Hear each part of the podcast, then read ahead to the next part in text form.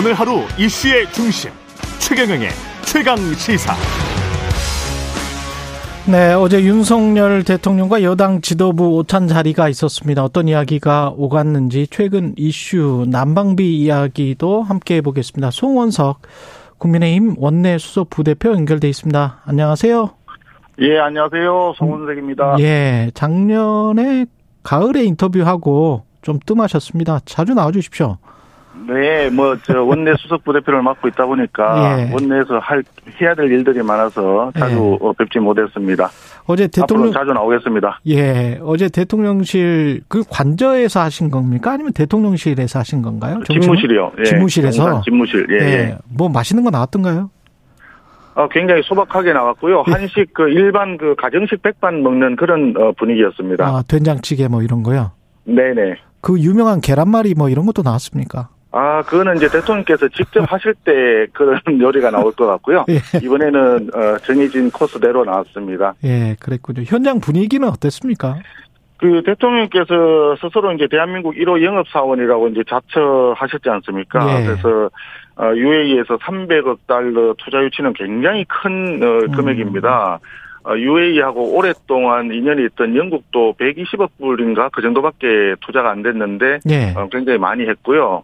어, 그래서 순방 성과를 이제 당 그 지도부에 설명하는 그런 자리였습니다. 예.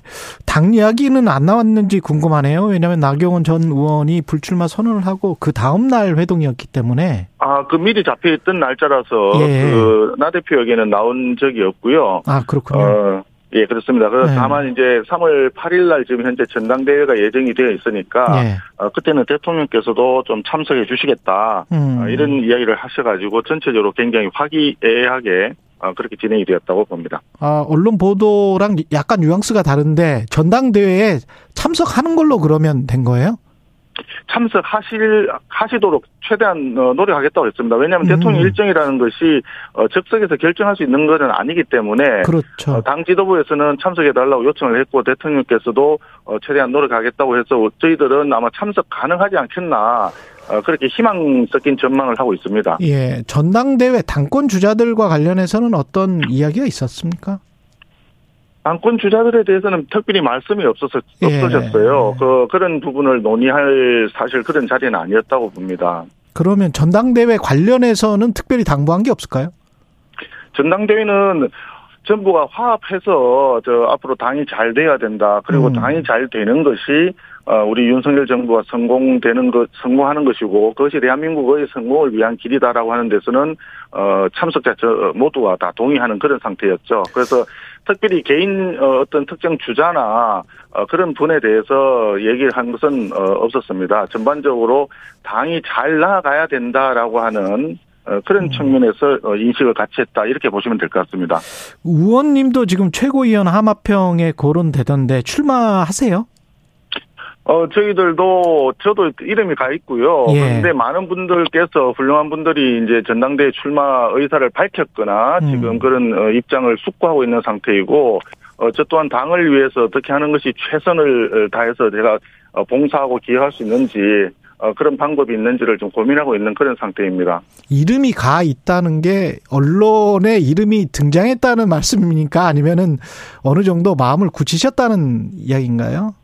지금 현재 그 질문을 했을 때, 네. 전, 어, 최고위원이든 출마하겠다라고 확실하게 예, 얘기하는 분들이 그렇게 많지는 않을 것입니다. 아, 그래요? 아, 네. 왜냐하면 어, 전당대회 앞두고 여러 가지 여건들을 생각을 해야 되고 음. 어, 조금이라도 자- 적재적소라는 측면에서 자기가 가지고 있는 어, 경험과 역량을 최대한 그 발휘를 해서 당에 기여하고 헌신할 수 있는 길을 찾는 것이기 때문에 예. 어, 여러 어, 의원들께서도 또 원내에 계신 우리 그 지도자분에 해당되는 분들도 다들 그런 점에서 어, 고민하고 있을 거라고 생각합니다. 난방비 이야기가 많이 나왔을 것 같아요. 난방비는 사실 이제 이게 문제는 문제입니다. 예. 지금 민생 차원에서 가장 크게 문제가 되는 건데 그동안에 이제 그 대한민국 우리나라 같은 경우에는 그 공공요금이 원가하고 어, 실제 가격 간의 차이가 생- 그 굉장히 많았지 않습니까? 음. 그래서 점진적으로 인상이 불가피한데 어, 지난 정부 때 가스 요금은 1년 반 이상 그 인상을 전혀 하지 않은 상태에서 지나오다 보니까 음. 아마 그 여파가 많이 남아 있는 것 같습니다. 그래서 작년에 네 번인가 이렇게 조금 어, 인상을 했었는데 그럼에도 불구하고 그 인상한 부분이 38%인가밖에 안 됩니다. 예. 그러니까 어저 도입 단가는 어 국제적으로 LNG 그 가스값이 한 10배 이상 올랐는데 예. 38% 정도밖에 안 올렸거든요. 예. 미국이라든지 어 유럽이나 그다음에 일본 같은 경우에도 거의 3배 내지 4배 가까이 그 국내 가격을 올렸는데 그거에 비하면 우리나라는 국내 가격이 그 국제 도입 원가하고 격차가 상당히 많이 벌어져 있다. 이런 부분들이 아마 문제가 되는 것 같습니다. 근데 제가 알기로는 뭐 LNG의 현물 가격이 10배 이상 오른 거는 사실이지만 LNG를 우리가 수입할 때는 뭐 다 장기 계약을 해서 한 10년 이상 이게 한 80% 정도 차지하고 있는 걸로 아는데 그러면 가격이 그 전에 계약한 가격으로 일정하다고 했을 때는 환율의 영향을 좀 받지 않았을까요? 그 양쪽이 다 있습니다. 예. 그 말씀하셨다시피 현물 가격은 당연히 급등을 했고요. 예, 급하게 맞습니다. 이제 사야 되니까 예. 대개 이제 어 원유라든지 가스 같은 경우에는 선물로 거래를 하기 때문에 몇 달 앞서서 이제 거래가 되지 않습니까? 음. 근데 몇 달 앞서서 거래된 그 자체가 계속해서 2021년도부터 해가지고 계속 3월부터 계속 올라왔었어요. 누적적이었다. 계속 그게 누적적으로 예. 계속 올라왔는데 그 부분을 국내 그 판매 가격에 전가를 하지 않고 어 가스공사가 그대로 이제 미수금 형태로 해서 적자를 감내하는 음. 그런 형태로 운영을 해왔던 거죠. 그렇죠. 그런데 지금 최근에 이제 음. 문제가 된 것은 예. 이런 단가 인상 부분도 일부 있지만 최근에 음. 단가는 어 작년 11월 달인가 마지막까지 했을 때 별로 많이 오른 게 아니거든요. 예. 그런데 그 가스 사용량은 보면 굉장히 많이 늘은 것 같습니다. 기본적으로. 가스 사용량이 좀 많이 늘었다. 네, 아마 예. 저쪽에 그, 저, 뭐, 정부 측에서 정확한 자료가 있지 않을까 생각을 하는데, 제가 음.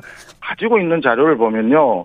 작년 11월 달에 평균 기온은 평년 대비해서 2도 이상이 높아 가지고, 역대 최고 4위를 기록했어요. 그런데 예. 12월 달은 평년 대비 2.5도 이상 낮아 가지고, 이게 역대 최저 4위입니다. 그래서 11월 사용치를 12월 달에 냈을 때는 그닥 부담이 없었는데 12월 사용치가 굉장히 12월 달에 추웠기 때문에 난방 일수도 많고 사용량이 늘어서 그게 1월 달에 고지서가 나오니까 이게 굉장히 많이 늘었다. 음. 그래서 단가 인상분이 일부 있다 하지만 실제로는 사용량, 사용 일수 이것이 더 많이 늘었기 때문에 실질적으로 부담은 한 두 배 정도 된다. 사람들이 그렇게 느끼는 것이 아닌가. 예. 아, 이런 생각도 듭니다.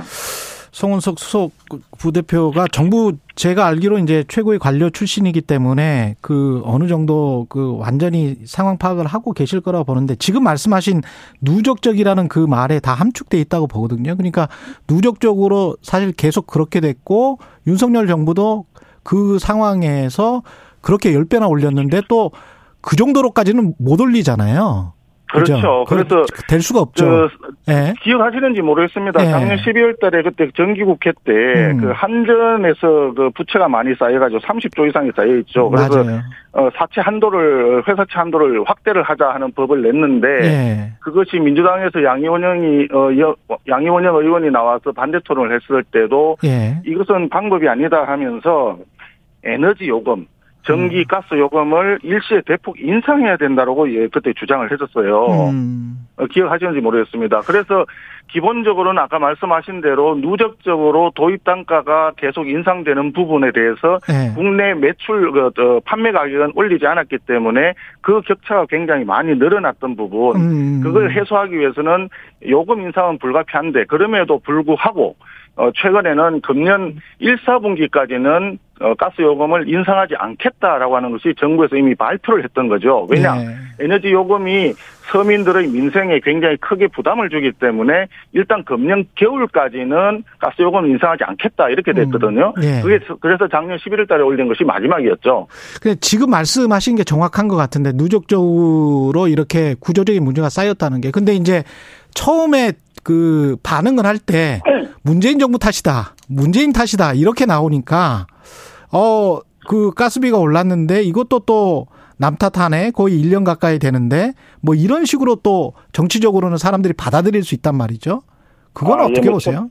아, 처음에 어떤 그, 어, 발언들이 있었는지 제가 다 기억은 하지 못합니다만, 예. 어쨌든 2021년 이후에, 어, 1년 반 이상 그, 요금 인상은 가스요금 인상은 없었던 것은 사실이고요. 예. 그게 아마 작년 3월 달에 대선이 있다 보니까 예. 어, 당시 문재인 정부에서 그 선거에 영향을 미칠 것이 조금 그 저해서 아마 음. 요금 인상을 하지 않았을 것이다. 네. 한마디로 에너지 어, 포퓰리즘적인 발상이 아니었을까. 이제 그런 측면에서 아마도 지난 정부에서도 과오가 있었다. 아, 이런 게 음. 지적이 되지 않았을까 싶습니다. 그러나 이제 알겠습니다. 지금 예. 현재로서는 그런 부분보다도 해결책. 어, 당, 당장의 해결책이 문제니까. 그래서 음. 어, 이번에 문제가 되기 시작했을 때, 지난 아마 저 설 연휴 직후였던 걸로 기억합니다만, 그때부터 어, 당에서는 정부에 대해서 줄기차게 이 에너지 문제에 대해서 난방비 지원 같은 부분을 검토해야 된다. 아, 이렇게 얘기를 했고, 어, 어저께인가요? 원내대표도 원내대책회의 때 어, 직접적인 표현으로 지금 15만 원 지원하고 있는 에너지 바우처를 어, 30만 원 이상에서 두 배 정도는 올려야 된다라고 하는 어, 입장을 발표를 한 바가 있습니다. 예. 어, 그, 그 이후에 이제 정부에서도 바로 어, 그런 조치를 음. 그동안에 준비를 했, 었던 부분들을 어, 발표를 해가지고 사회적 배려 대상이라고 우리가 표현하는데 160만 가구 정도에 대해서는 가스비의 할인 폭을 음. 기존에 이제 9천 원에서 3만 6천 원 사이에 할인을 해줬던 걸 18,000원에서 7만 2천 원까지 두 배로 올리고 음. 또그 에너지 바우처 지원 대상은 15만 원에서 30만 원으로 여기 한 117만 가구든가요? 180, 예. 118만 가구 그 정도 되는데 거기에 대해서 지원하는 것을 발표를 이미 했죠.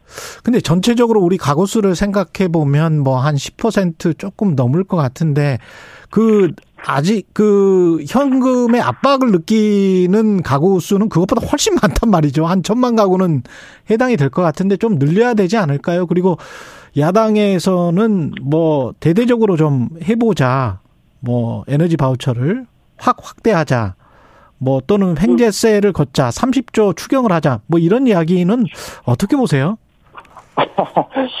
지금 그 뭐 예를 들어서 시간이 예. 넉넉하고 예. 그다음에 재원이 충분하다면 음. 말씀하신 대로 뭐 모든 국민들에게 어떤 혜택이 가는 방안을 만드는 게 좋습니다. 예. 아, 그래서 그저께 어젠가요 그 더불어민주당에서 얘기했던 부분은 상위 20% 제외하고는 지원금을 주자. 예. 어, 그리고 재원을 확보를 해서 경제세를 도입하자. 그런데 음. 둘다 굉장히 신속하게 시행할 수도 없고 현실성도 매우 떨어집니다. 예. 그80% 국민들에게 이제 지원을 하려면 코로나 때 우리 지원 그 뭡니까 재난 지원금이라고 줬지 않습니까? 예. 그래서 그런 것처럼 추경을 해야 됩니다. 추경을 하려 하다 보면은 상당한 시간이 이제 소요가 되기 때문에 당장 어, 지급할 수가 없는 문제가 생기고요. 예. 그다음에 횡재세 같이 이렇게 세금을 에, 신설하는 것도 횡재세 자체의 문제점에 대해서 논의하는 거 이외에 음. 현실적으로 횡재세라고 하는 세금을 만들게 되면 국회에서 심사하는 과정까지 포함해서 이것도 몇 달이 걸릴 수가 있지 않습니까? 맞습니다. 그래서 맞습니다. 기본적으로 어, 재원 조달 방안인 횡재세, 그 다음에 지급하겠다는 80% 국민들에게 지원금 주겠다는 세출 부분, 양쪽 다 엄청나게 시간이 필요한 부분입니다. 그래서 예. 어, 어저께 그 이야기를 들으니까 많은 분들이 그런 얘기를 합니다. 횡재세 이게 웬 말이냐. 음. 대장동 그 불법적인 수익 있지 않습니까? 예. 428억. 그것이 바로 횡재 아니냐. 그럼 그것을 국고에 헌납을 해가지고 에너지 뭐 지원금을 주겠다는 뜻이냐. 뭐 이런 식으로까지 얘기를 하던데 뭐 그거는 너무 많이 나간 것 같긴 하지만 어, 아무튼 횡재세라고 하는 부분에 대해서 국민들의 시선은 그닥 좋은 것 같지는 않다 하는 느낌입니다. 그 내일 이재명 당대표는 검찰에 출석을 하는데 영장 청구 가능성은 어떻게 보시는지 하고 만약에 영장이 청구가 되면은 국회에서 체포동의안 관련해서 또 회의를 할 거란 말이죠. 어떻게 생각하세요? 어, 지금, 어, 저, 검찰 쪽의 이야기는 제가 잘 모릅니다. 예. 또, 수- 이제 수사 상황이고 이러기 때문에 예. 저희들이 관여할 수 있는 부분도 아니고 한데, 음. 아무튼 지금 언론에 보도되는 것을 보면은, 어, 체포 영장, 체포 동의안이, 어, 올 가능성이 많다라고 보여지고, 어, 그 다음 민주당 측에서의 그동안의 대응을 보면 당연히 이제 부결시킬 가능성이 매우 높다. 아, 이렇게 생각을 합니다. 근데 그런 부분에 대해서는 그동안에 이제 이재명 대표께서도 국회의원 그 불체포 특권이라든지 면책 특권 이런 특권을 내려놓자라고 계속 얘기를 많이 했거든요. 예. 그러면서 그 이재명 대표 스스로는 어, 저 보궐선거에 인천에 나가서 되고 음. 그 다음에 당 대표도 되고 당헌도 거치고 이러면서 겹겹이 방탄을 지금 하고 있고 또 1월 달에는 어, 원칙적으로 국회가 없는 어, 달 아니겠습니다. 국회 법상. 예. 국회가 열리지 않는데도 불구하고 어, 정기국회에서 바로 바로 지금 임시국회를 좀 열어놓고 사실상 지금 아무런 어, 회의도 하지 않는 그런 상태가 보면은 방, 이 방탄 국회를 가져가고 있다. 아, 이런 생각이 듭니다. 그래서 음. 전반적으로 봤을 때는 어, 죄가 있으면 벌을 받아야 되고 죄가 없으면 당연히 그냥 나오는 것이고 이런 그 죄형 법정주의와 부치주의를 존중하는 측면에서 수사기관에 성실히 임하는 것이 필요하지 않겠나 예. 아, 생각을 합니다. 예, 여기까지 듣겠습니다. 지금까지 송원석 국민의힘 원내 수석 부대표였습니다. 고맙습니다, 의원님. 네, 감사합니다.